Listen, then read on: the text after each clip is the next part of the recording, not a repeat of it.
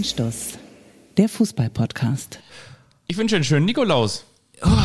Ich habe dir gar kein Nikolausgeschenk mitgebracht. Aber ich natürlich. Verdammt, verdammt, guck, verdammt. Hier, es brennen drei Kerzen ja, auf aber dem warum Tisch. denn drei? Gestern Weil- war der zweite Advent. Das ist absolut richtig, aber dieses Treibholzstück, wo du übrigens auch noch erkennen kannst, dass hier in das übrigens Teelichthalter eingelassen, eingebaut, eingefräst sind, kannst du übrigens auch noch erkennen, hier haben Biber so fleißig an diesem Holz genagt. Justin Bieber? Justin Bieber hat fleißig daran genagt.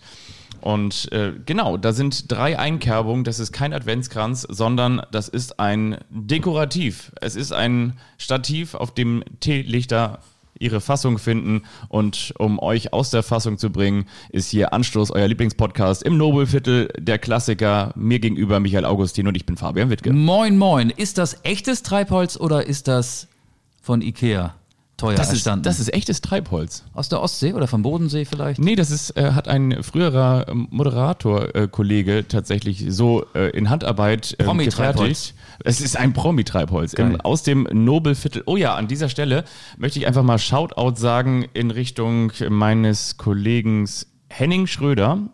Und zwar hat er mir heute geschrieben, Bildsprech, das fand ich eigentlich wirklich ganz schön. Äh, Wo du nämlich jetzt gerade bei, bei Promi-Kollege, äh, ne, da schreibt ihr mir zum Beispiel einen kleinen Auszug, was ganz wichtig ist, wenn man Bildsprech ähm, parodieren möchte. Kult-Italiener, Promi-Wirt, Promi-Lokal, Promi-Hotspot, Szene-Restaurant, Edelrestaurant, Szene-Club, Nobel-Club, Star-DJ, Kult-DJ, Edelpuff, Luxusmakler, Luxusmeile, Luxus-Penthouse, VIP-Gastronom, Kultwirt, Edel-Italiener, Nobel-Restaurant, Modelfreundin, Nacktmodel, Protzkarre, Protzhütte, Nobelschlitten, Nobel-Boutique. Dann haben wir noch Versext, Sex, Protz, Mucki, Ammann, Sahara-Sommer, Russenpeitsche, Behördensoft, Knallhartkampf, Wow-Effekt und natürlich auch noch die Protz-Hochzeit. Und neu auf dieser Liste Promi-Treibholz.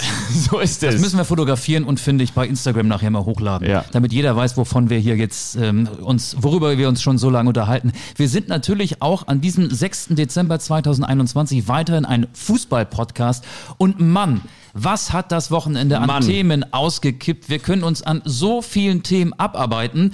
Ich möchte dir vorher aber mal eine Frage stellen. Ich war ja am Wochenende sowohl in Berlin, ähm, in der dritten Liga Viktoria Berlin gegen Türkgücü München 0-0, müssen wir jetzt nicht vertiefen, aber ich war auch beim Nordderby in Hannover. Die 96er haben den HSV mit 1-0 besiegt. Aber äh, worauf ich hinaus will, in Berlin, ich habe ja gesagt, da gab es überhaupt keine Euphorie bei meinem letzten Besuch. Ich war ja am Tag, als Union das Stadtderby gegen Hertha gewann, das letzte Mal in Berlin, habe da weder eine Union-Fahne oder eine Hertha-Fahne gesehen. Und ich bin jetzt ähm, vom Hauptbahnhof mit der M10 zum Jahn-Sportpark gefahren. War das der Jansen? Viktoria Berlin. Das war der Jansen, das Spiel, das 0-0 gegen Türkgücü eher weniger. Aber mit der M10 fährt man auch ähm, an der Bernauer Straße vorbei. Und da habe ich aus dem Fenster geguckt, auf zwei Hertha Balkon, nee, auf zwei Balkonen hing Hertha fahren. Die habe ich vor zwei Wochen nicht entdeckt. Ich weiß nicht, ob die innerhalb der letzten zwei Wochen hingehängt worden sind, aber ich vermute mal, das ist der Taifun Korkut-Effekt. Oder wie würdest du das sehen? Das ist der Taifun Korkut-Effekt. Wenn die 10 heute eben auch an dem Jansen-Balkon vorbeifährt, dann hängen da die Hertha BSC-Klamotten draußen. Ja, ich meine, herzlichen Glückwunsch an den gebürtigen Stuttgarter, an Taifun Korkut, der an, wie sagt man so schön, an alter Wirkungsstätte ein 2 zu 2 geholt hat. 0-2 aufgeholt, 2-2. Wahnsinn, Das war, das war stark. Das war Das- eine Willensleistung. Ja, das war, das war der absolute Trainereffekt.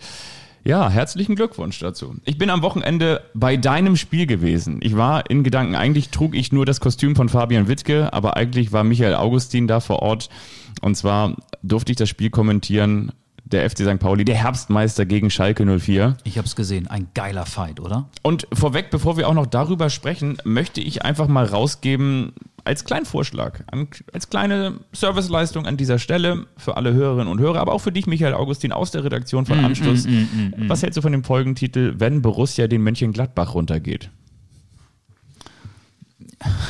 Ja, das 0 zu 6 gestern gegen Freiburg. Sechs Gegentore nach 37 Minuten. Ähm, daran können wir uns auch abarbeiten. Oder wenn Mönchengladbach finde ich sechs gut. auf einen Streich bekommt. Ja, ist jetzt äh, häufiger schon mal zu hören oder zu lesen gewesen. Finde ich das erste besser. Okay. Wir könnten aber auch sagen, ähm, das bezieht sich dann eher auf den German Classico zwischen Borussia Dortmund und Bayern München, ähm, wenn der FC Bayern einen Sieg im Classico zweiert. Oh, ja. Jetzt ist natürlich die große Frage, können wir festhalten, Jude, die Bellingham beißen nicht oder haben sie tatsächlich recht mit ihren Äußerungen? Auch darüber werden wir sprechen in dieser großartigen Folge kurz vor Weihnachten. Aber womit fangen wir an? Lass uns doch, weil du das ja eben gerade schon hier so ein bisschen eingeleitet hast, über den 2 zu 1 Sieg des FC St. Pauli gegen Schalke Ja. 04 über die Herbstmeisterschaft der St. Paulianer anfangen. Darf ich ganz kurz Wikipedia aufschlagen? Und zwar Unbedingt. bereiten wir uns natürlich auch auf dieses Spiel vor. Es ist noch nicht der eine überrascht den anderen, aber kannst du mir sagen, lieber Michael, wann gab es dieses Duell in der zweiten Fußball-Bundesliga zuvor?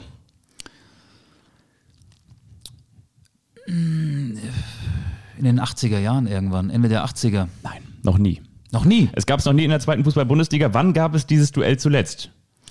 Das war dann 2010, 2011. Das ist richtig. Es gab diese Begegnung zuletzt am 1. April 2011. Damals das Comeback von Ralf Rangnick auf der Bank von Schalke 04. Inzwischen, Klammer auf, Klammer zu, ist er ja der Trainer, der Teamchef von Manchester United. Und damals trafen beim 2 zu 0 Erfolg der Schalker am Millantor Raoul und Julian Draxler. Nur ein paar Tage später gewann Schalke 04 mit 5 zu 2 in der Champions League bei Inter Mailand und im Rückspiel setzten sich die Schalker ebenfalls durch. Manuel Neuer stand noch im Tor und Königsblau und Schalke stand unter den letzten vier in der Europa, also nicht äh, in, in Europa, also in der Champions League. Das waren an, alleine an dieser Geschichte herbeigezogen nochmal ganz andere Zeiten. Und da gab es ja auch den Bierbecherwurf, weshalb der FC St. Pauli nach dem Abstieg das erste Spiel gegen den FC Ingolstadt an der Lübecker Lohmühle bestreiten muss. Ich glaube damals 2 zu 0 Sieg, beide Tore Fabian Boll. Das ist der heutige Co-Trainer von Holstein Kiel. Aber jetzt lass uns mal zurückspulen. Blablabla. Samstagabend 20.30 Uhr Millantor. Bang. 25.000 Zuschauer. Bang. Eine fantastische Atmosphäre, ein geiler Fight. Ich habe es gesehen. Ich äh, muss ganz ehrlich sagen, ich war positiv überrascht vom FC Schalke. Ohne Terodde, ohne Bülter. Da waren einige Leute auf dem Platz. Ähm, Aydin Dadaschow, der hat, glaube ich, äh, in der dritten Liga, in der Regionalliga gespielt, kommt ursprünglich aus Aserbaidschan. Piringer, der gehört dem SC Freiburg, äh, war zuletzt in Würzburg. Äh, die standen in der Startelf. Dann wurde ein 17-jähriger Keke Top eingewechselt. Geiler Name, habe ich aber vorher nie gehört. Und er hat auch, finde ich, einen ganz guten, also man könnte auch sagen, einen Top-Einstand gehabt. Und obwohl Schalke, ähm, finde ich, äh, in der ersten Elf so drei, vier Kandidaten hatte, von denen du denkst, die wären bei vielen anderen Zweitligisten keine klassischen Startelf-Kandidaten, hat Schalke im zweiten Durchgang echt gut gefeitet. Und dass St. Pauli gut Fußball spielt, ist, finde ich, mittlerweile keine neue Erkenntnis mehr. Wie hast du es empfunden? Ich bin ja nicht so euphorisch, was die Schalker Leistung angeht. Ich finde vor allen Dingen im ersten Durchgang hat St. Pauli dahingehend den Unterschied gemacht, dass sie in der Spielanlage wirklich deutlich reifer, deutlich eingespielter wirken und das ist eigentlich egal. Der FC St. Pauli ist meines Erachtens sehr schwierig ausrechenbar. Kannst du ganz schwer ausrechnen. Und zwar kommt sie, kommen sie mal über die linke Seite über einen, wie ich stand, fand, irgendwie sehr, sehr starken Hartl oder sie kommen mal über die rechte Seite, da irgendwie über über Irvine und dann über Kofi Chiré ähm, im Zusammenspiel. Oder sie kommen eben einfach mal über Kofi Chiré durch die Mitte und dann siehst du da vorne, kann auch mal ein Matanovic, der 18-jährige Deutsch-Kroate, mal abtauchen. Das ist völlig egal, weil du hast eben diesen unfassbar gut aufgelegten Guido Burgstaller, der wieder zweimal getroffen hat, der gefühlt keine Chance braucht, um, um ein Tor zu Und erzielen. der sich Schüsse nimmt, wo du denkst, äh, aus der Position wäre es jetzt vielleicht nicht die beste Idee, aufs Tor zu schießen, aber dann ähm, ist das natürlich auch ein Beleg für sein ausgeprägtes Selbstvertrauen. Also ich finde auch, dass Burgstaller momentan, äh, viele reden ja über Terodde, der war jetzt verletzt, Burgstaller ist der beste Stürmer in der zweiten Liga. 14 Tore, das war insgesamt sein 25. Treffer im Kalenderjahr 2021. Und, aber ich wollte nochmal auf die Schalker zu sprechen kommen und ich finde eben, dass du bei Schalke schon gemerkt hast, da gibt es noch gute Einzelspieler. Mir gefällt zum Beispiel auch dieser Malik Ciao. Mir gefällt natürlich auch Salazar, ne? Rodrigo Salazar, Ja, ein überra überragender Fußballer, ist ja völlig klar. Und das, der Flankenautomat äh, Ove Jan oder Ove Jan, ähm, Oder natürlich auch Draxler, ne, der da auch wie immer wieder auf den Ball tritt. Und Julian Draxler, Ähm, Dominik Drexler meine ich, nee, Drexler, genau. Alfred Draxler. Und aber eben eben in der Feinabstimmung finde ich ähm, lange, lange, lange nicht so überzeugend und deswegen hat Schalke am Ende auch völlig verdient verloren. Und ja, sie haben sich jetzt am Ende nicht aufgegeben, Aber ein Punkt, muss ich auch ganz ehrlich sagen, wäre am Ende nicht verdient gewesen. Aber ich finde, Schalke ist nach dem 1 zu 2 Anschlusstreffer nochmal stark aufgekommen. Also die letzten fünf, sechs Minuten musste St. Pauli schon echt mit allem, was in der Mannschaft steckte, diesen Vorsprung verteidigen. Und bei St. Pauli fand ich beeindruckend auch äh, am eigenen Strafraum, wie sich äh, die Mannschaft aus dem Gegenpressing befreit hat. Teilweise wollen sie dann nicht den Ball einfach nach vorne schlagen, sondern mit einem Kontakt, bap, bap, bap, bap, bap, spielen sie sich dann ähm, aus dieser Umklammerung frei und äh, das liegt natürlich auch daran, dass du Paccarada hast, einen geilen Zocker, gute Fußballer, Kofi Kire hast du angesprochen, Zander, der Rechtsverteidiger hat sich, finde ich, unter dem jetzigen Trainerteam mit Timo Schulz äh, an der Spitze auch nochmal weiterentwickelt. Aremu hat gefehlt. Aber auch, auch so eine Verrückten wie Irvine oder Smith oder Smith oder wie auch immer, Eric, Eric Smith, Smith auf der Sechserposition. Ja, klar. Ähm, aber Medic, ähm, die Entdeckung der Saison wurde nur eingewechselt mit einer Maske, weil die Nase kaputt ist. Ähm, über Burgstaller müssen wir nicht mehr länger reden. Das ist der beste Stürmer, der jemals beim FC St. Pauli gespielt hat, wahrscheinlich.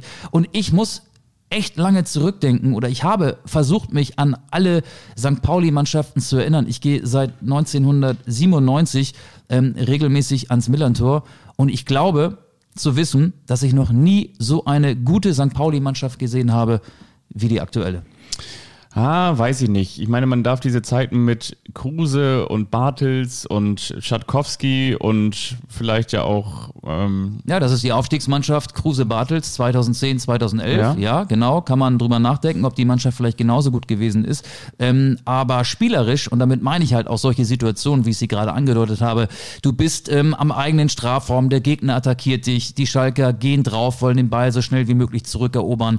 Und mit kurzen, schnellen Pässen, mit wirklich wirklich ansehnlichem Kombinationsspiel äh, befreit sich St. Pauli aus dieser Situation und treibt den Ball nach vorne. Früher war es so, ein Innenverteidiger knallt den Ball nach vorne. Ähm, Markus Thorand war für mich immer so das Beispiel oder schießt den dann gerne auch mal ähm, in Seiten aus. Äh, aber das äh, hat St. Pauli momentan nicht nötig, weil die Mannschaft fußballerisch top ist und weil sich viele Spieler, einige habe ich gerade erwähnt, im Vergleich zur vergangenen Saison nochmal deutlich gesteigert haben. Ich bin aus dem Viertel gekommen und bin danach auch wieder ins Viertel gegangen. Das heißt also rund um die Reeperbahn Heiligen Geistfeld, der Hamburger Dom, dieses äh, Jahrmarkt-ähnliche Event da um das Millantor-Stadion herum, ähm, hat natürlich auch eine tolle Silhouette gezeichnet, ein schönes Surrounding und dann eben auch die St. Pauli-Fans, die sangen Niemand siegt am Millantor. Acht Heimspiele, acht Siege, das neuer singen, Vereinsrekord. Das singen sie seit äh, gefühlt 20 Jahren, aber in diesem Jahr äh, oder in dieser Saison stimmt das ausnahmsweise mal. Ein absoluter Garant. Ja, Herbstmeister, acht Punkte Vorsprung auf einen Nicht-Aufstiegsplatz.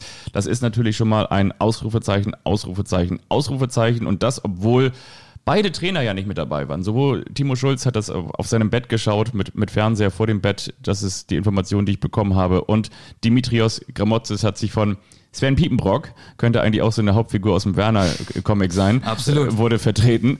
Und ja, also damit Haken dran, St. Pauli steigt auf, das wissen wir ja. Und wie sieht's aus an der Leine?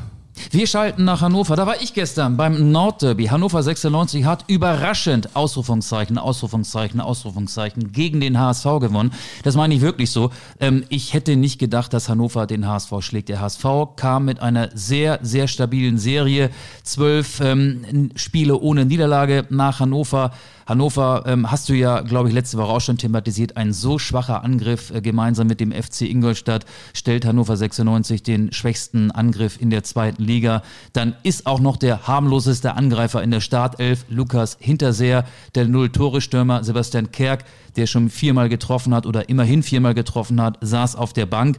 Ähm, aber dann spielen halt äh, Maximilian Bayer und Linden Meiner und das sind so gute Konterspieler. Und genau das war das Stilmittel, das Christoph Dabrowski bei seinem ersten Spiel als 96-Trainer. Es kommen ja weitere hinzu, weil er darf bis zur Winterpause Cheftrainer bleiben. Aus den Interimstrainer wird ein Cheftrainer. Also Dabrowski hat sich gegen den Ballbesitzfußball von Tim Walter für Konterfußball entschieden und zwar nur für Konterfußball. Der HSV hat das Mittelfeld unter Kontrolle gehabt, hat wie eigentlich immer unter Walter das Spiel dominiert. Ich habe mir dummerweise nicht die Ballbesitzstatistik angeguckt, aber ich würde mal sagen, das waren so 67,75 Prozent Ballbesitz für für den HSV. Hannover hat eben einen Konter erfolgreich genutzt über Bayer und den Torschützen Meiner. Und ansonsten hat Hannover mit Leidenschaft verteidigt. Und Tim Walter hat sich am Ende hingestellt und hat gesagt, ja, seine Mannschaft hätte gut gespielt. Was ja auch stimmt. Sie hatte Chancen. Sie hätte im Strafraum noch ein paar Chancen mehr kreieren müssen.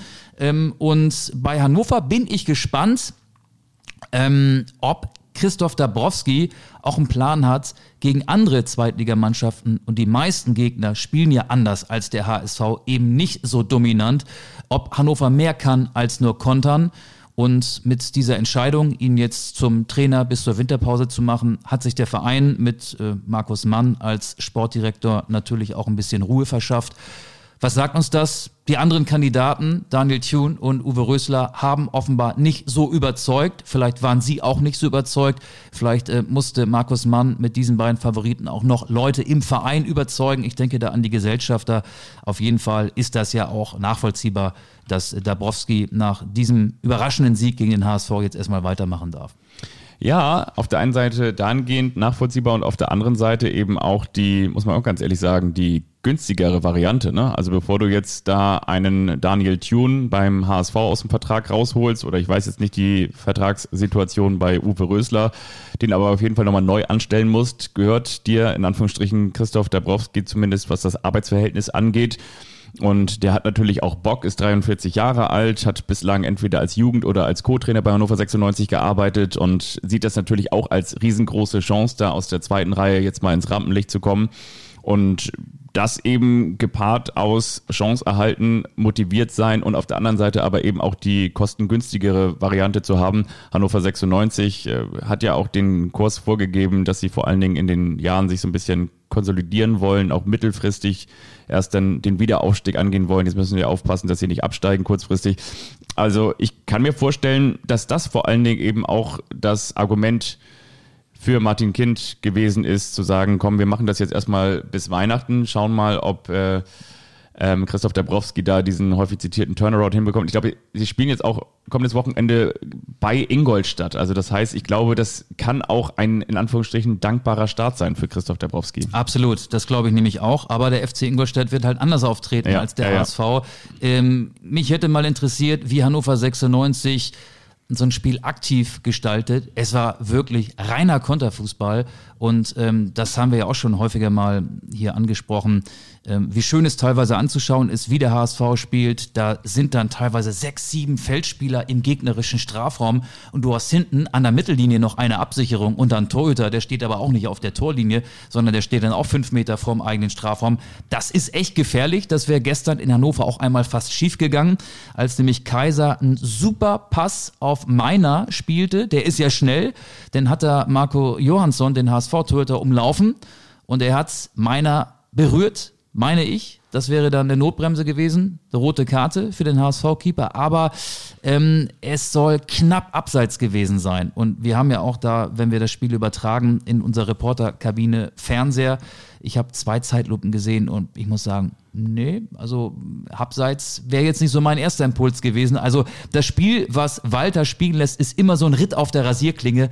Das ja. hätte auch schief gehen können. Und gegen Hannover ist es schief gegangen. Ähm, nicht wegen dieser Szene, sondern weil Hannover eben einen dieser vielen Konter richtig gut ähm, ausgenutzt hat und ausgespielt hat. Und dadurch ist halt das Tor entstanden. Und das konnte der HSV nicht mehr ausgleichen. Die erste Niederlage nach zuletzt zwölf Partien ohne genau. Pleite. Ja für den Hamburger Sportverein. Auch das ist natürlich, auch wenn ich es gar nicht sagen mag, aber es sind halt die Fakten, auch das spricht natürlich oder das spielt natürlich auch dem FC St. Pauli in die Karten. Die Konkurrenz. Acht Punkte Vorsprung auf Rang 4. Ja. Das ist echt eine Menge. Auch Regensburg, Darmstadt hat verloren. Das ist natürlich, die Konkurrenz lässt die Punkte liegen, selbst in der Verfolgerreihe. Und plötzlich kann man nur sagen, ist Ole Werner wieder dran mit Werder Bremen. Ich bleibe dabei. Die spielen am Ende noch um den Aufstieg mit. So. So, wollen wir einen ähm, Haken dran machen an die zweite Liga? Wir sind hier schließlich zwar inhaltlich und was die Personalauswahl der Host angeht, ein Zweitliga-Podcast, aber eigentlich sind wir inhaltlich ja auch ein Erstliga-Podcast, oder? Ja, zumal es da auch ein paar Themen gab. Jude Bellingham, 18 ja. Jahre jung, hat nochmal kurz den Heutzer-Skandal aufgerollt, in den ja auch Felix Zweier, der Schiedsrichter des Klassiko, ähm, der Schiedsrichter, der seiner Meinung nach den BVB gegen die Bayern verpfiffen hat, involviert war. Ja, es ging darum, Handspiel Hummels, ja oder nein. Lewandowski hat auf jeden Fall den Elfmeter, den es dann doch gab, verwandelt. Und auf der Gegenseite hätte man nach einem vermeintlichen Foul an Reus vielleicht auch auf Elfmeter entscheiden können. Wenn ich Schiedsrichter gewesen wäre, hätte ich keinen Elfmeter gepfiffen. Zweier hat diesen einen gepfiffen und deswegen wird er jetzt angepfiffen vom DFB, äh, nicht Zweier, sondern Jude Bellingham, weil er sich eben massiv, äh, kritisi äh, massiv den Schiedsrichter kritisiert hat. Ich glaube im norwegischen Fernsehen. Ähm, und da hat er sinngemäß gesagt, ähm, das sollte uns ja nicht wundern, wenn da ein Schiedsrichter ähm, dieses beste, dieses Spitzenspiel in Deutschland leitet, der schon mal Spiele verschoben hat, dann darf man sich nicht wundern, dann kommt da eben sowas bei raus. Rums. Also, äh, schöne Grüße ans Jahr 2005, 2006, als Zweierjahr als Kronzeuge im Holzer-Skandal ausgesagt hat und deswegen eben nicht ähm, lange gesperrt wurde, sondern begnadigt wurde.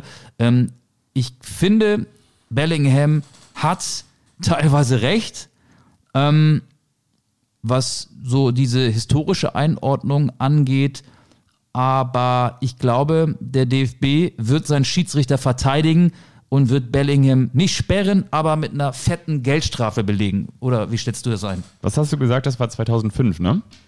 2005 war Jude Bellingham selbst noch ein Zweier, nämlich zwei Jahre alt. Ja. Und Ansonsten, Aber der kennt Wikipedia, der hat wahrscheinlich mal nachgelesen. Ja, bestimmt. Der hat es auf jeden Fall auf meiner Seite gesehen. Und zwar ähm, heißt er ja Jude Victor Williams, sehe ich übrigens gerade hier in meinem Wikipedia-Artikel. Nein, ich finde es wirklich gut. Also ich finde es dahingehend gut, weil es für mich ein Zeichen ist, dass es dann eben doch auch noch mündige Spieler gibt. Spieler, die nicht in ein ähm, mediales Coaching eines Vereins gepresst werden und innerhalb dieses Korsetts nur noch das sagen, was sie vielleicht ähm, sagen dürfen. So, dass er dann vielleicht inhaltlich unfair geworden ist, weil er natürlich da jetzt öffentlich ähm, jemanden anschuldigt und beschuldigt und anklagt und dass wir natürlich dann auch ein, ähm, ein Gesetz haben, dass jemand, der ähm, sozusagen verurteilt wurde und dann auch wieder freigesprochen ist, dann auch wieder ein freier Mann ist und dass wir dem natürlich auch dann Vertrauen gegenüberbringen wollen, das ist ja auch völlig klar. Also von daher gehe ich inhaltlich mit Jude Bellingham nicht mit. Aber was ich durchaus nachvollziehen kann, ist diese Geschichte, dass wenn man mit absolutem Eifer da auf dem Platz steht und man muss ja auch sagen, Jude Bellingham ist ja nicht nur irgendwie so ein blöder Mitläufer, sondern äh, gehört mittlerweile zu den besten Sechsern oder Spielgestaltern die wir mindestens in der Fußball-Bundesliga haben, wenn nicht sogar vielleicht im europäischen Fußball. Und das mit gerade mal 18 Jahren. Also das ist ein, ein Spieler, der eine tragende Rolle hat, der ähm, unfassbar diszipliniert zumindest rüberkommt, der immer die volle Einstellung hat und dass den natürlich sowas nervt, wenn nicht nur seine eigenen Mitspieler oder die Gegenspieler Fehler machen, sondern eben möglicherweise auch aus seiner Sicht der Schiedsrichter. Das kann ich total verstehen. Das spricht ja auch nur für seine Leidenschaft. Und dass er das dann danach mit in Anführungsstrichen hoch, hochroten Kopf äußert, das finde ich eigentlich total gut, weil genau das sind diese Interviews, die in anderen Situationen uns ja auch total fehlen in der Fußball-Bundesliga. Dass es aber so inhaltlich natürlich ähm, nicht in Ordnung ist, und damit meine ich eben auch Jude, die Bellingham beißen nicht, ähm, ist vielleicht auch okay und dann lass ihn doch mal kurz kläffen und dann lass ihn doch mal kurz, äh, als würde Felix Zweier jetzt aus dem Supermarkt rauskommen, dann lass ihn doch einmal kurz angekläfft sein und dann lass ihn doch von mir aus auch sich einmal ganz kurz erschrecken, aber dann weiß man auch, Jude Bellingham ist jetzt wieder angebunden und es gab ja eine, glaube ich, ähnliche Situation mal, da musste ähm, ähm, Kevin De Bruyne mal eine drakonische Strafe bezahlen von 20.000 Euro, als er sich mal entsprechend geäußert hat. Und ich, ich glaube, das bedarf es gar nicht, sondern lass uns doch vielleicht wirklich miteinander kommunizieren. Lass doch irgendwie Jude Bellingham dazu nochmal sich äußern, wie er es denn auch wirklich jetzt mit ein paar Tagen Abstand wirklich meint. Und dann finde ich, ist die Geschichte auch in Ordnung. Aber das, das, das ist doch aber auch gut. Ja, aber das so ist doch tickt der DFB gut. ja nicht. Der nein, DFB nein, natürlich nicht. Das aber ist das ja ist genau. Klassenlehrer und Schulklasse. Also der DFB wird Bellingham mit einer Strafe versehen. Ja. Wahrscheinlich wird der Fall De Bruyne nochmal zum Vergleich herbeigezogen werden und dann wird sich die Strafe auch so im Spielraum von 20.000 Euro bewegen. Ist natürlich für Bellingham jetzt nicht ähm, der finanzielle Ruin. Also das kann er wahrscheinlich gerade eben so noch verknausen. Ähm, aber ich finde, ähm, man kann grundsätzlich darüber diskutieren, ob es äh, sinnvoll ist, ein Schiedsrichter, der wie Felix Zweier, das ist ja 2014 aufgedeckt worden, nachweislich auch in den Holzer-Skandal involviert war. Aber wenn er jahrelang schon wieder Spiele leitet, dann ist es vielleicht nicht ganz so schlau, das nochmal ähm, hervorzukramen.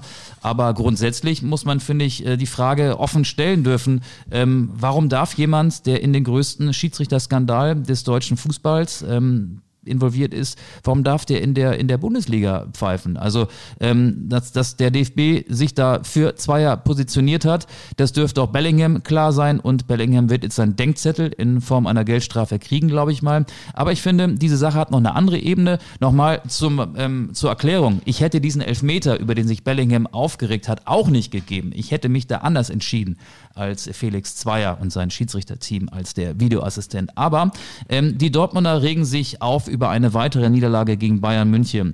Ich will dir mal kurz die letzten Ergebnisse vor diesem Spiel am vergangenen Samstag vorlesen zwischen Dortmund und Bayern, immer aus Sicht des BVB.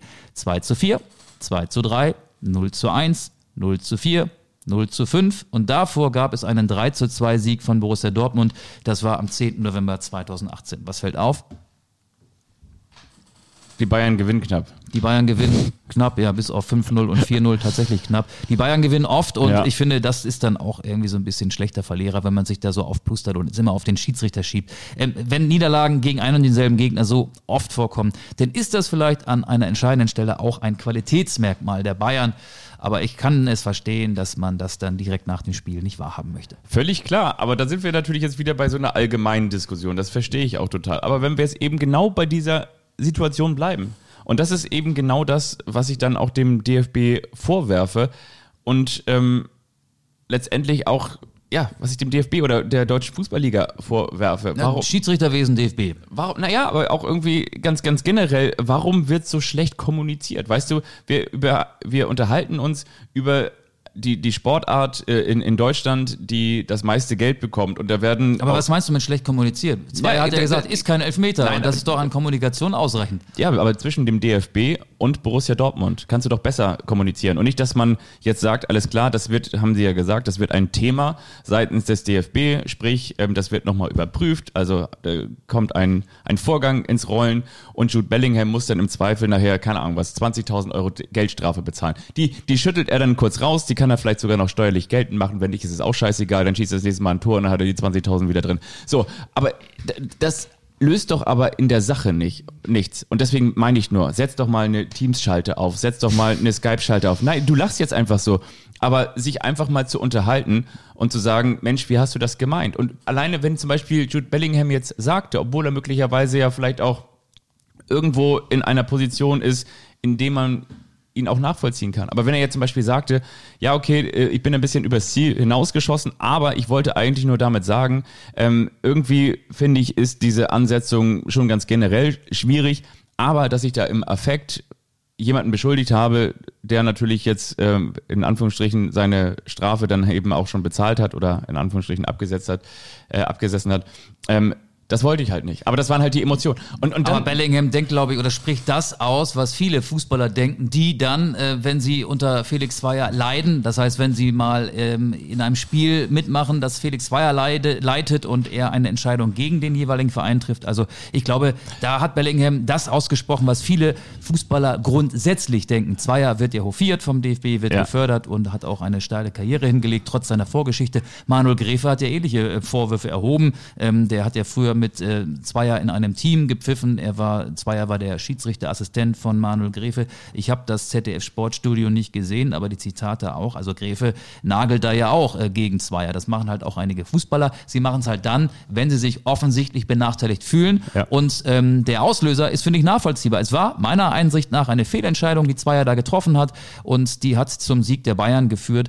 Aber nochmal, wenn du so oft gegen einen und denselben Gegner verlierst, dann liegt es natürlich nicht nur am Schiedsrichter. Ich ich finde aber genau, das ist das eine. Und das andere ist aber folgendes. Und zwar finde ich im Nachhinein zu sagen, aber ganz generell finde ich schlecht. Wenn es Spieler in der Fußball-Bundesliga gibt und deswegen gibt es unterschiedliche Cases in meinen Augen oder unterschiedliche ähm, Themenbereiche. The nee, nee, es gibt unterschiedliche Themenbereiche. So. Es gibt einmal ganz generell den Themenbereich Felix Zweier. Wenn es ein Problem gibt für Spieler in der Fußball-Bundesliga, dass Felix Zweier ganz generell nach seinem Vorfall, nach seiner Vorgeschichte noch Schiedsrichter ist, dann finde ich, muss man das außerhalb eines Spiels thematisieren, wenn es dich denn so groß beschäftigt. Aber wenn du durch einen, einen, einen 2 zu 3, durch einen Elfmeter ganz knapp gegen die Bayern in dem möglicherweise vorentscheidenden Meisterschaftsspiel verlierst, um dann danach zu sagen, aber übrigens Felix Zweier ist ja auch derjenige mit der Vorgeschichte, das finde ich nicht in Ordnung. Das ist so, als würdest du dich mit einer Freundin oder mit einem Freund streiten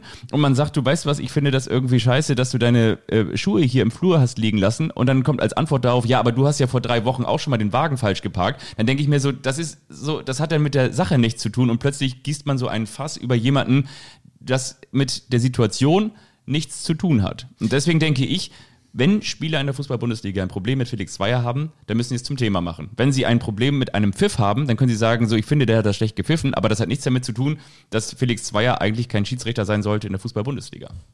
Weißt du, was ich meine? Ja, ich weiß, was du meinst. Ich glaube, dass Felix Zweier m, wahrscheinlich jetzt demnächst ähm, erstmal kein Spiel mehr von Borussia Dortmund leiten wird. Es wird eine hohe Geldstrafe für Bellingham geben, davon gehe ich fest aus. Und so im Gegensatz, da wird dann wahrscheinlich auch auf der Ebene Watzke, Zorg ähm, mit der DFB-Spitze diskutiert werden, äh, wird es halt dann ähm, erstmal eine Sperre geben für Zweier, also eine Sperre, was äh, Spiele von Borussia Dortmund angeht. Aber ähm, lass uns doch nochmal in der Bundesliga den Standort wechseln. Wir fliegen rüber nach Leipzig. Wollen wir nach Leipzig fliegen? Jesse Marsch ist als Trainer Geschichte. Game over. Game over für den Amerikaner. Er hat ja zuletzt drei Spiele wegen einer Corona-Erkrankung verpasst, hat gefehlt. Können wir festhalten, dass RB Leipzig einen Trainer gefeuert hat, der zuletzt gar nicht Trainer gewesen ist? Ist das eine Phantomfeuerung? Ja, das ist eine Phantomfeuerung. Ja, eigentlich dachte ich, okay, Marek Mintal ist jetzt wieder als Phantomschmerz, als Phantomstürmer das Phantom wieder im Einsatz gewesen. Aber nee, tatsächlich eine Phantomfeuerung und das heißt wiederum, Achim Bayer-Lorzer spielt nicht nur Champions League auf der Playstation, sondern eben auch gegen Manchester City. Ach, der ist doch viel zu alt für die Playstation. Ja, weiß man gar nicht. Aber ja, also ich, ich sag mal so, das war ja vorhersehbar, weil ähm, ähm, ich wollte eben, ich wollte gerade Misslint sagen, Olaf Minzlaff heißt er ja, ja schon gesagt hat, wir schauen uns das nicht lange an. Und das war ja schon eine Aussage, die ja eigentlich schon da, also wenn, wenn du hörst, das schauen wir uns nicht lange an, dann würde ich als Reflex meinen Koffer Klar. vom Schrank holen Das und schon mal die die Unterhose Moderation reinpacken. für den Trainerwechsel, den es Genau. dann einen Tag später gab. Genau. Und die Frage ist natürlich nur, ob Ole Werner jetzt sagt, Mensch, hätte ich noch mal eine Woche gewartet. Nein. Du Ja. sagst, jetzt kommt ähm, alles, alles, alles Roger in Kambodscha. Ja, ich, also mein erster Reflex wäre gewesen Matthias Jeißle. Matthias Jeißle trainiert den Schwesterverein ähm, RB Salzburg, das sehr erfolgreich. Salzburg befindet sich ja mit dem VfL Wolfsburg in einer Champions League Gruppe. Ich habe das äh, Hinspiel Salzburg gegen Wolfsburg in Salzburg übertragen. Matthias Geis, noch mal ganz kurz, das ist doch der eine von Roxette, oder? Nee, das ist der ehemalige Hoffenheimer, der auch noch sehr jung Ah, nee, ist. der hieß Drei- Per Geisle, ne? drei- 33 Jahre und ist so der ähm, ja, Rising Trainerstar in Österreich. Äh, ist ja auch nicht so schwierig, jetzt überlegen, Tabellenführer zu sein in Österreich. War zwischenzeitlich mit Salzburg 21 Pflichtspiele ungeschlagen.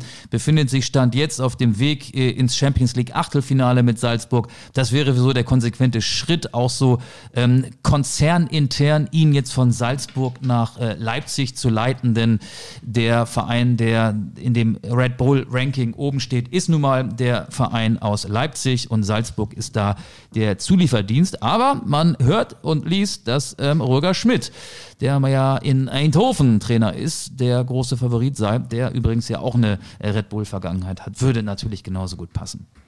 Bringt der Mario Götze und Philipp Max mit, ist die große Frage, ne? Mario Götze ist, glaube ich, viel zu alt. Oder Adrian passt, Fein. Passt nicht ins ähm, Anforderungsprofil eines Leipziger Neuzugangs. Die verpflichten ja dann eher Spieler, die so 20 bis 23 sind. Stimmt, Adrian Fein ist, glaub ich, auch bei Kräuter Fürth, ne? Potenzial haben. Ähm, nee, Fein ist in Eindhoven. Der Ja? war, oder ist der in Fürth gerade? Oh Ich Gott, glaub, oh der ist Gott, oh wieder Gott. in Fürth zurück.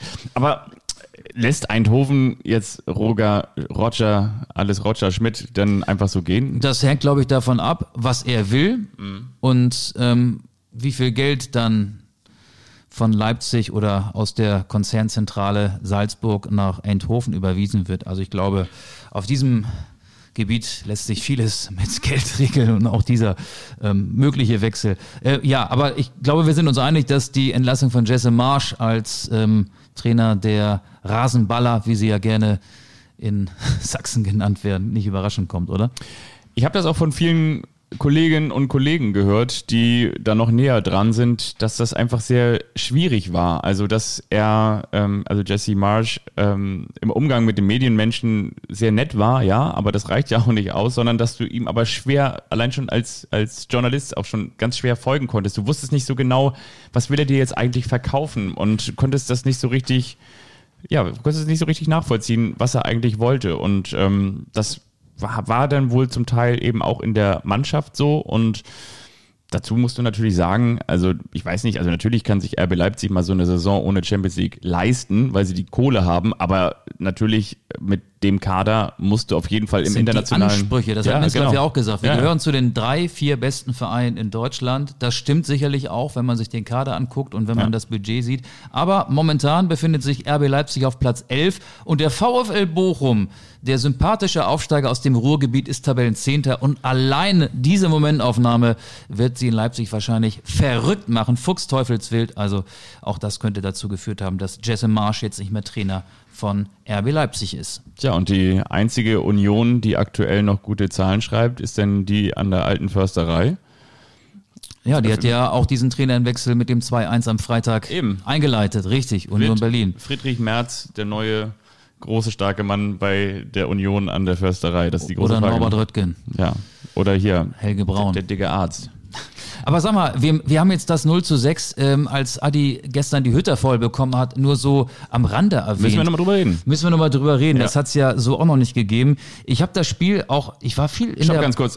Da möchte ich nochmal kurz näher ranzoomen. Zoom, zoom, zoom, zoom, zoom. Was hat es noch nicht so gegeben? Es gab es noch nicht, dass eine Auswärtsmannschaft bei einer Heimmannschaft nach 25 Minuten mit 5 zu 0 Toren führte. Ja, und auch ein 6 zu 0 zur Halbzeit gab es, glaube ich, ein einziges Mal. Auch da war Borussia Mönchengladbach involviert. Und zwar beim 12 zu 0 Rekordsieg gegen Borussia Dortmund. Da führte. Gladbach auch mit 6 zu 0 zur Halbzeit. Und auch damals war Felix Zweier mit dabei. Nein, aber das war doch auch das Spiel, Otto Torhagel, wo man damals sagte, Trainer bei Dortmund damals. ist das nicht irgendwie auch ein merkwürdiges Ergebnis? Das doch vor allen Dingen auch nachher mit dem Ergebnis, jetzt musst du mir helfen, da war ich noch nicht geboren und du warst schon 25 Jahre alt.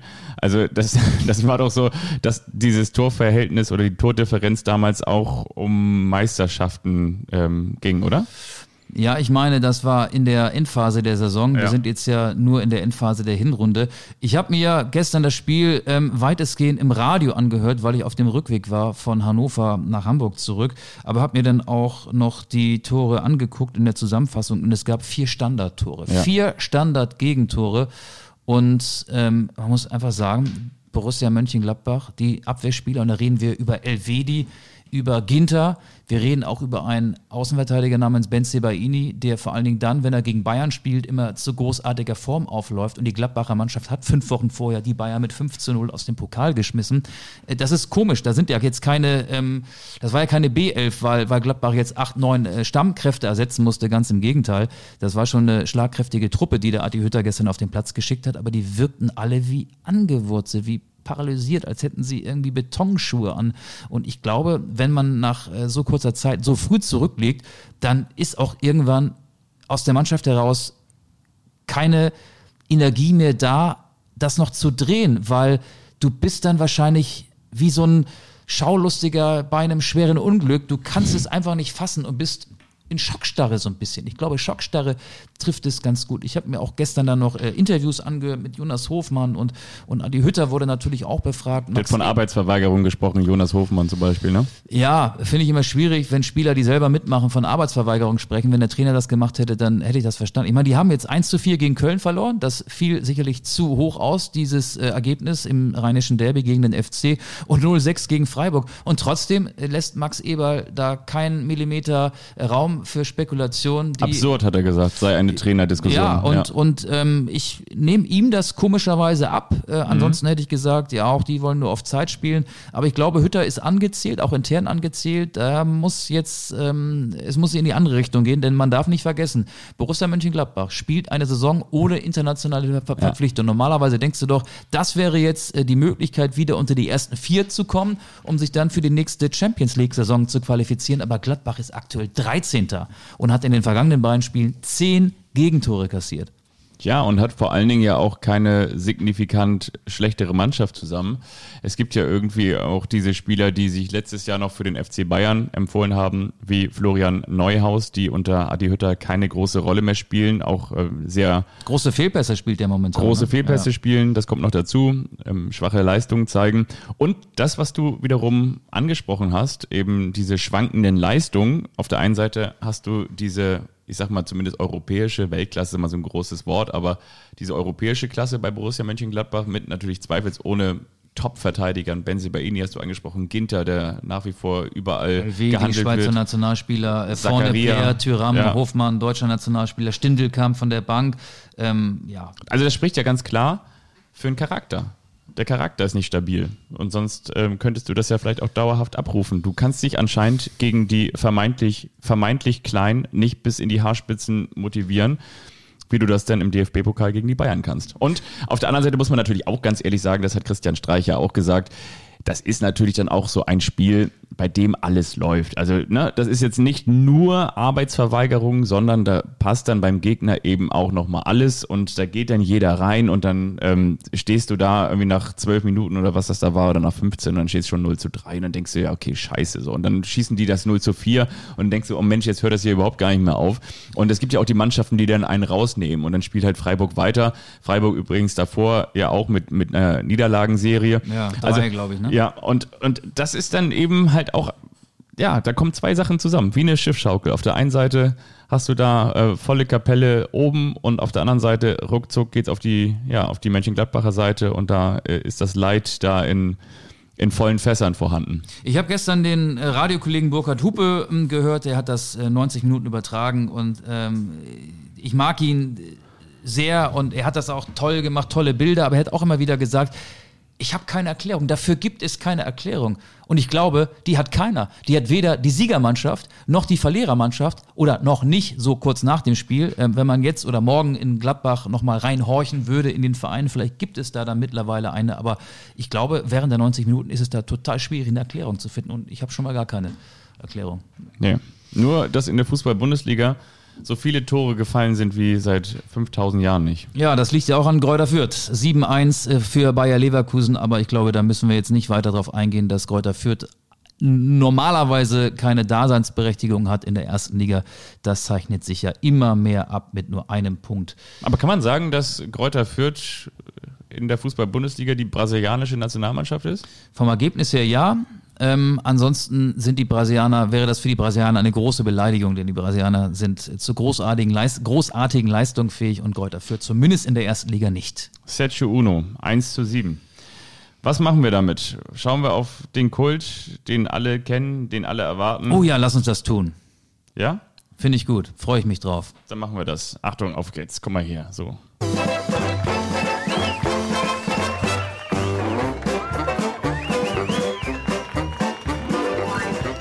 Der eine, der überrascht den anderen. Und wiederum der andere, der weiß nichts davon. Das ist der eine, der überrascht den anderen. Und wiederum der andere, der weiß nichts davon.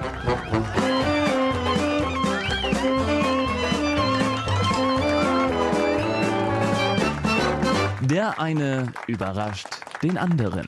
Hier brennen drei Kerzenlichter, aber wem ist denn zuerst ein Licht aufgegangen? Wer soll wen zuerst überraschen? Dann fange ich gerne an.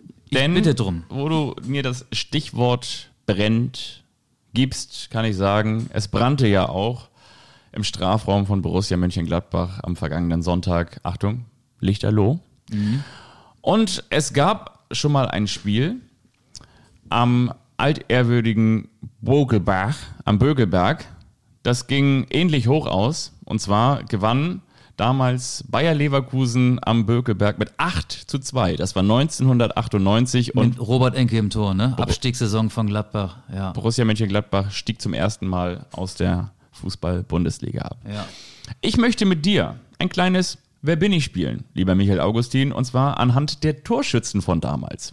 Das hier ist Wikipedia, Achtung, historisch. In der zehnten Minute fiel das 0 zu 1. Das war das 1 zu 0 für Bayer Leverkusen. Und es erzielte, Achtung, wer bin ich?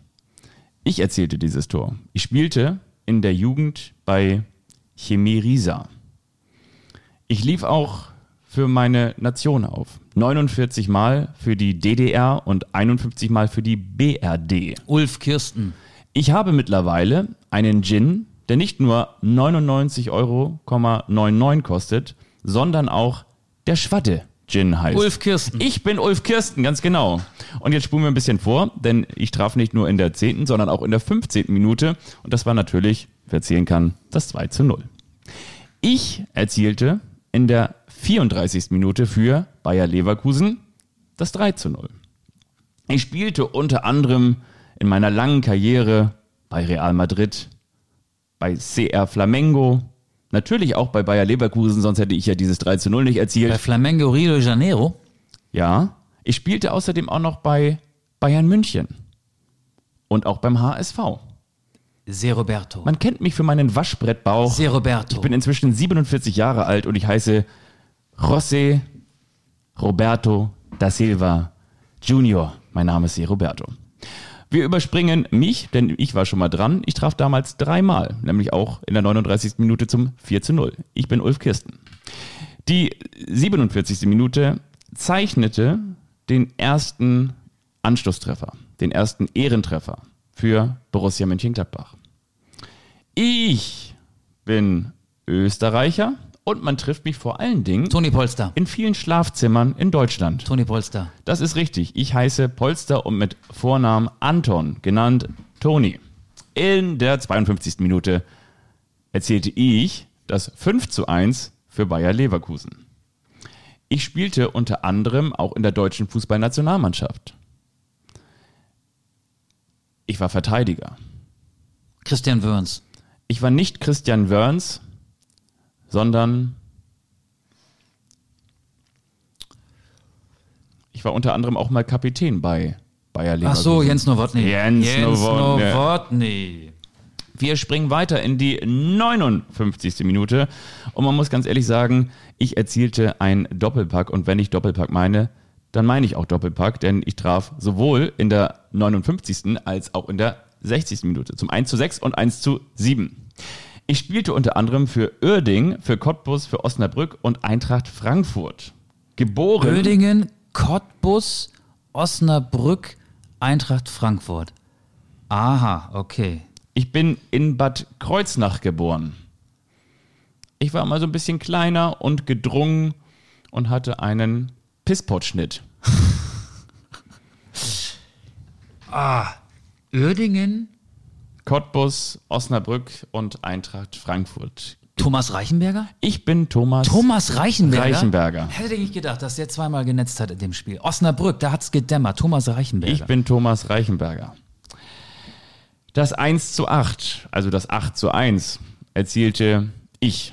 Auch ich spielte sowohl für den FC Bayern München als auch für den Hamburger Sportverein. Mein Bruder heißt nicht Vitali und auch nicht Wladimir, Nico Kovac. sondern Robert. Ich heiße Nico Kovac. Nico Kovac. Und das 2 zu 8 und damit der weitere Ehrentreffer für die Elf vom Niederrhein erzielte ein Brasilianer, der unter anderem in Oberhausen, in Aalen, in Oberhausen und beim SV Pasching und am Ende auch noch Chiquinho. bei Austria Kärnten Chiquinho. spielte.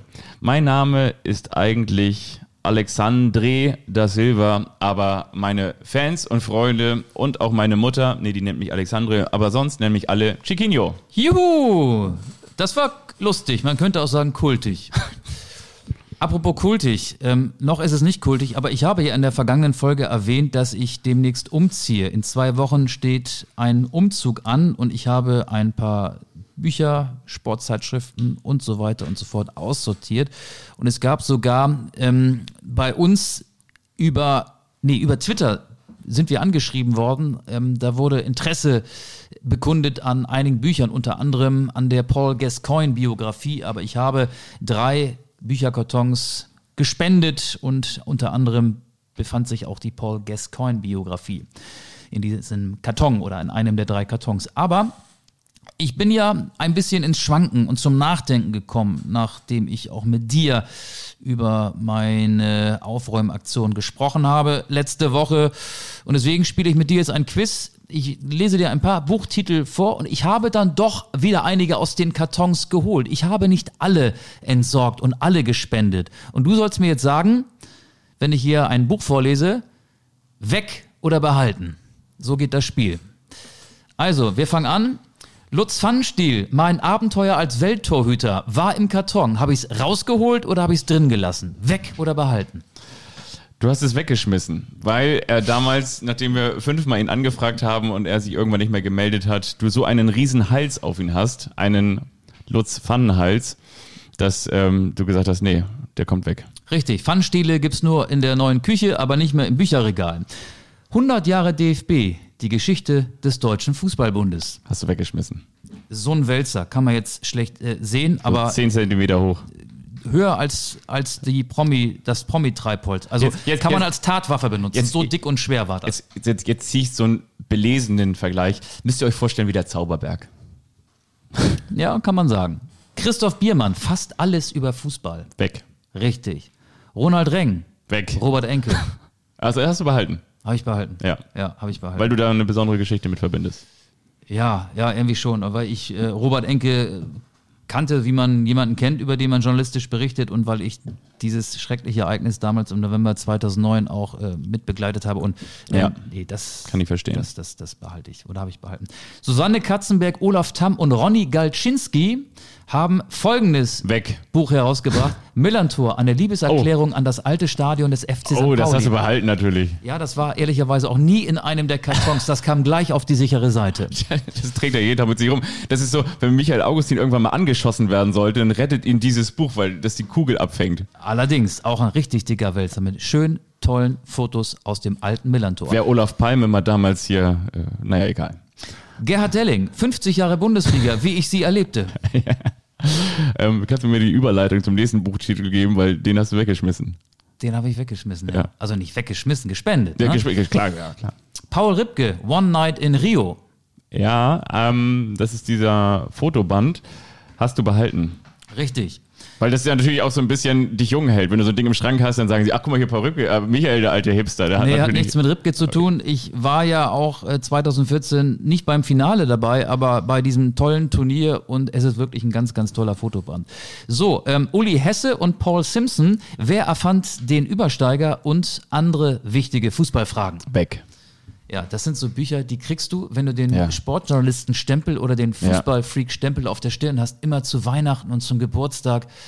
Ich glaube, ich habe da nie reingeguckt. Also das war gefühlt schon viel länger weg, also auch bevor dieser Umzug feststand. Guck mal hier in mein Karl Lauterbach-eskes Bücherregal. Da siehst du auch ganz rechts dieses grüne Buch Tor in, glaube ich, Deutschland. Ne? Das ist auch so ein Buch, das habe ich mal von irgendeinem Vater von einem Kumpel von mir geschenkt bekommen.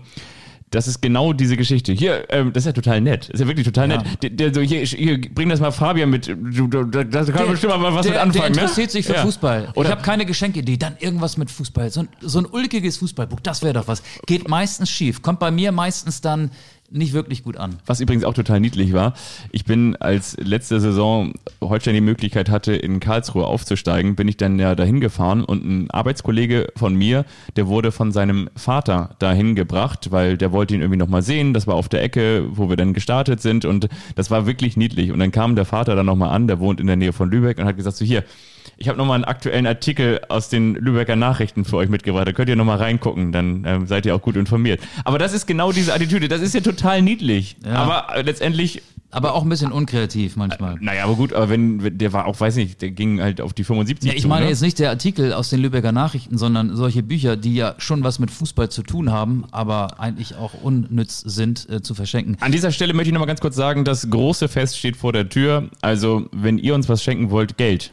Wir schicken am Ende, nennen wir unsere PayPal-Adresse hier. Mit uns, also uns könnt ihr am meisten mit Geld eine Freude machen. Drei Bücher habe ich noch. Ja, bitte. Und du sagst äh, weg oder behalten. Luciano Wernicke, 100 skurrile Fragen aus der Welt des Fußballs. Hast du auch weggeschmissen. Ja. Obwohl, ganz im Ernst, das hätte ich an deiner Stelle behalten. Wenn du mal nichts weißt für der eine überrascht den anderen, dann machst du das so wie ich und liest du so ein abgelaufenes Quiz hier einfach nochmal vor. Ich weiß immer was. Ja, okay. Wensley Clarkson, Ronaldo, Weg. in Klammern der Dicke. Also weg, weggeschmissen. Richtig. Louis Firmino, Nazario, Ronaldo. Uli Stein, Halbzeit. Uli Stein, da hast du gesagt, da sind noch diese kleinen Comics noch drin, ne? hast du auch weggeschmissen. Ja, aber da habe ich gezögert. du gesagt hast, seine, Bür seine Bürstenfrisur, Nachdem Toni Schumacher die Skandalenthüllung, das Skandalenthüllungsbuch Anpfiff irgendwann, ich glaube Ende der 80er Jahre auf den Markt gebracht hat, da wurde er auch beim ersten FC Köln dann aussortiert, musste seine Karriere beim FC Schalke fortsetzen, ging dann noch in die Türkei, hat Uli Stein, sein ewiger Rivale, irgendwann gedacht, das mache ich auch. Und ähm, ich war immer ein großer, ich war beim, beim Duell Schumacher gegen Stein, war ich immer Stein. Ich war immer auf der Seite von Uli Stein und das Buch, das, das fand, habe ich glaube ich sogar zweimal gelesen und als Kind sogar vielleicht dreimal. Ja. Als es noch kein Internet gab, habe ich da mal nachgeblättert. Wie war das damals noch so? Da stehen auch viele Anekdoten drin. Aber jetzt gibt es ja Internet, deswegen habe ich das auch entsorgt. Also gespendet. Okay, mehr Bücher habe ich nicht. Uli, ja, das ist, passt auch in die Vorweihnachtszeit. Uli und der Stein der Weisen. Wir haben noch eine Geschichte zu ähm, Harald, genannt Toni Schumacher. Ich war mal beim Sportjournalistenpreis von der Bild-Zeitung. Da hieß, glaube ich, Sportbild Award. Genau so war das. Da war ich als Reporter. Und da sind dann natürlich auch immer, äh, in Anführungsstrichen, Promis aus der Szene. Und unter anderem war auch Toni Schumacher mit dabei. Und Der da, Tünn. und da, und da fragte mich äh, jemand, ob ich eventuell ein Foto von ähm, den beiden machen könne. Habe ich gesagt, so, ja klar, kann ich das machen. Von welchen beiden? Ja, von Toni Schumacher und demjenigen, der dieses Foto Ach haben so, wollte. okay. Ich dachte und, und von Toni, Schumacher und Uli Stein. Nee, und Toni Schumacher stand da und äh, trank gerade ein Glas Rotwein. Und das musst du dir merken. Also du hast das ja auch häufiger, also deutlich häufiger als ich, also viel, viel häufiger als ich. Eigentlich hast nur du das hier in diesem Podcast. Du bist der eigentliche Star. Und wenn dir auf der Straße mal irgendwann die Fans begegnen und sagen, Mensch, Hör Michael, könntest du bitte Jetzt ein, verarscht er mich und euch. ein, ein Foto von, Er von, führt euch von in uns die machen. Irre. Auf jeden Fall stand da Toni Schumacher mit so einem schönen Rotweinschwenker und hatte, glaube ich, schon so, ja, auf jeden Fall so ein tolles Glas, hat er auch schon mal eins, eins getrunken, genau. Schwankte Und- er schon? Und dann sagt in Oder schwenkte er noch? Nee, genau. Schwenkst du noch oder schwankst du so? Auf jeden Fall erzählte er nicht nur einen Schwank, sondern auch einen Schwenk aus der Jugend. Und dann sagte er, okay, ich bin jetzt bereit für das Foto. Und während ich mir das Foto desjenigen nahm, der mich bat, dieses Foto zu machen, Das Fotoapparat.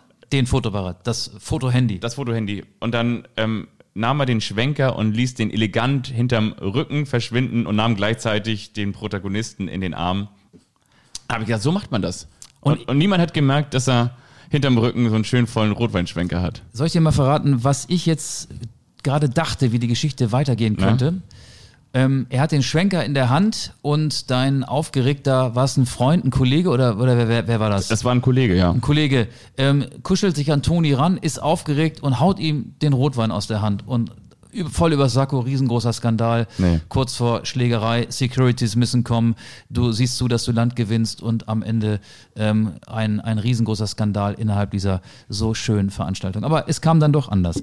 Ich habe noch zwei Dinge, und zwar zwei Songs für unsere. Spotify-Playlist, die Ja. Anstoß heißt. Beide Songs, ähm, ah, vielleicht auch nur ein, weil der zweite ist albern. Aber es kommt auf jeden Fall Jesse von Joshua Caddison rauf, wegen Jesse Marsch. Ja. Und den zweiten habe ich gedacht, wegen Leipzig. Die Prinzen sind ja Fans von RB Leipzig. Das Leben ist grausam. Aber den finde ich ehrlich gesagt auch grausam. Deswegen lassen wir den weg. Ich bleibe heute bei einem Song. Joshua Caddison, Jesse. Ich möchte raufpacken, ähm, falls ihr nämlich euren Farbfilm vergessen habt, dann gibt es natürlich immer noch diese Folge hier, denn wir haben alles aufgezeichnet, das Ganze in Farbe, und zwar ist es natürlich Nina Hagen. Und ich wünsche mir Donna Summer, weil Donna Knispel, ihr hört uns on the radio und da könnt ihr uns auch in Zukunft weiterhören. Donna Summer mit on the radio, beziehungsweise bei unserem großen Anstoß da, Michael Augustin, ist es ja auch Michael on the TV. Wenn ne? du das noch einmal sagst, dann blase ich gleich alle drei Kerzen auf einmal aus. Ja, das wünsche ich mir und ich wünsche euch vor allen Dingen eines. Eine schöne Woche, eine schöne Vorweihnachtszeit, dass der Stiefel des Nikolauses nicht nur geputzt war, sondern auch viele kleine Geschichten für euch bereit hielt. Und was können wir noch sagen? All das wünsche ich euch auch und noch viel mehr. Eine Geschichte noch. Ähm, Karl Lauterbach ist Gesundheitsminister und ich frage mich tatsächlich, wer bekommt das Sorgerecht? Markus Lanz oder Olaf Scholz? Das wird noch zu klären sein. Alles ich Gute tippe auf euch. Markus Lanz. Alles Gute. Tschüss. Tschüss.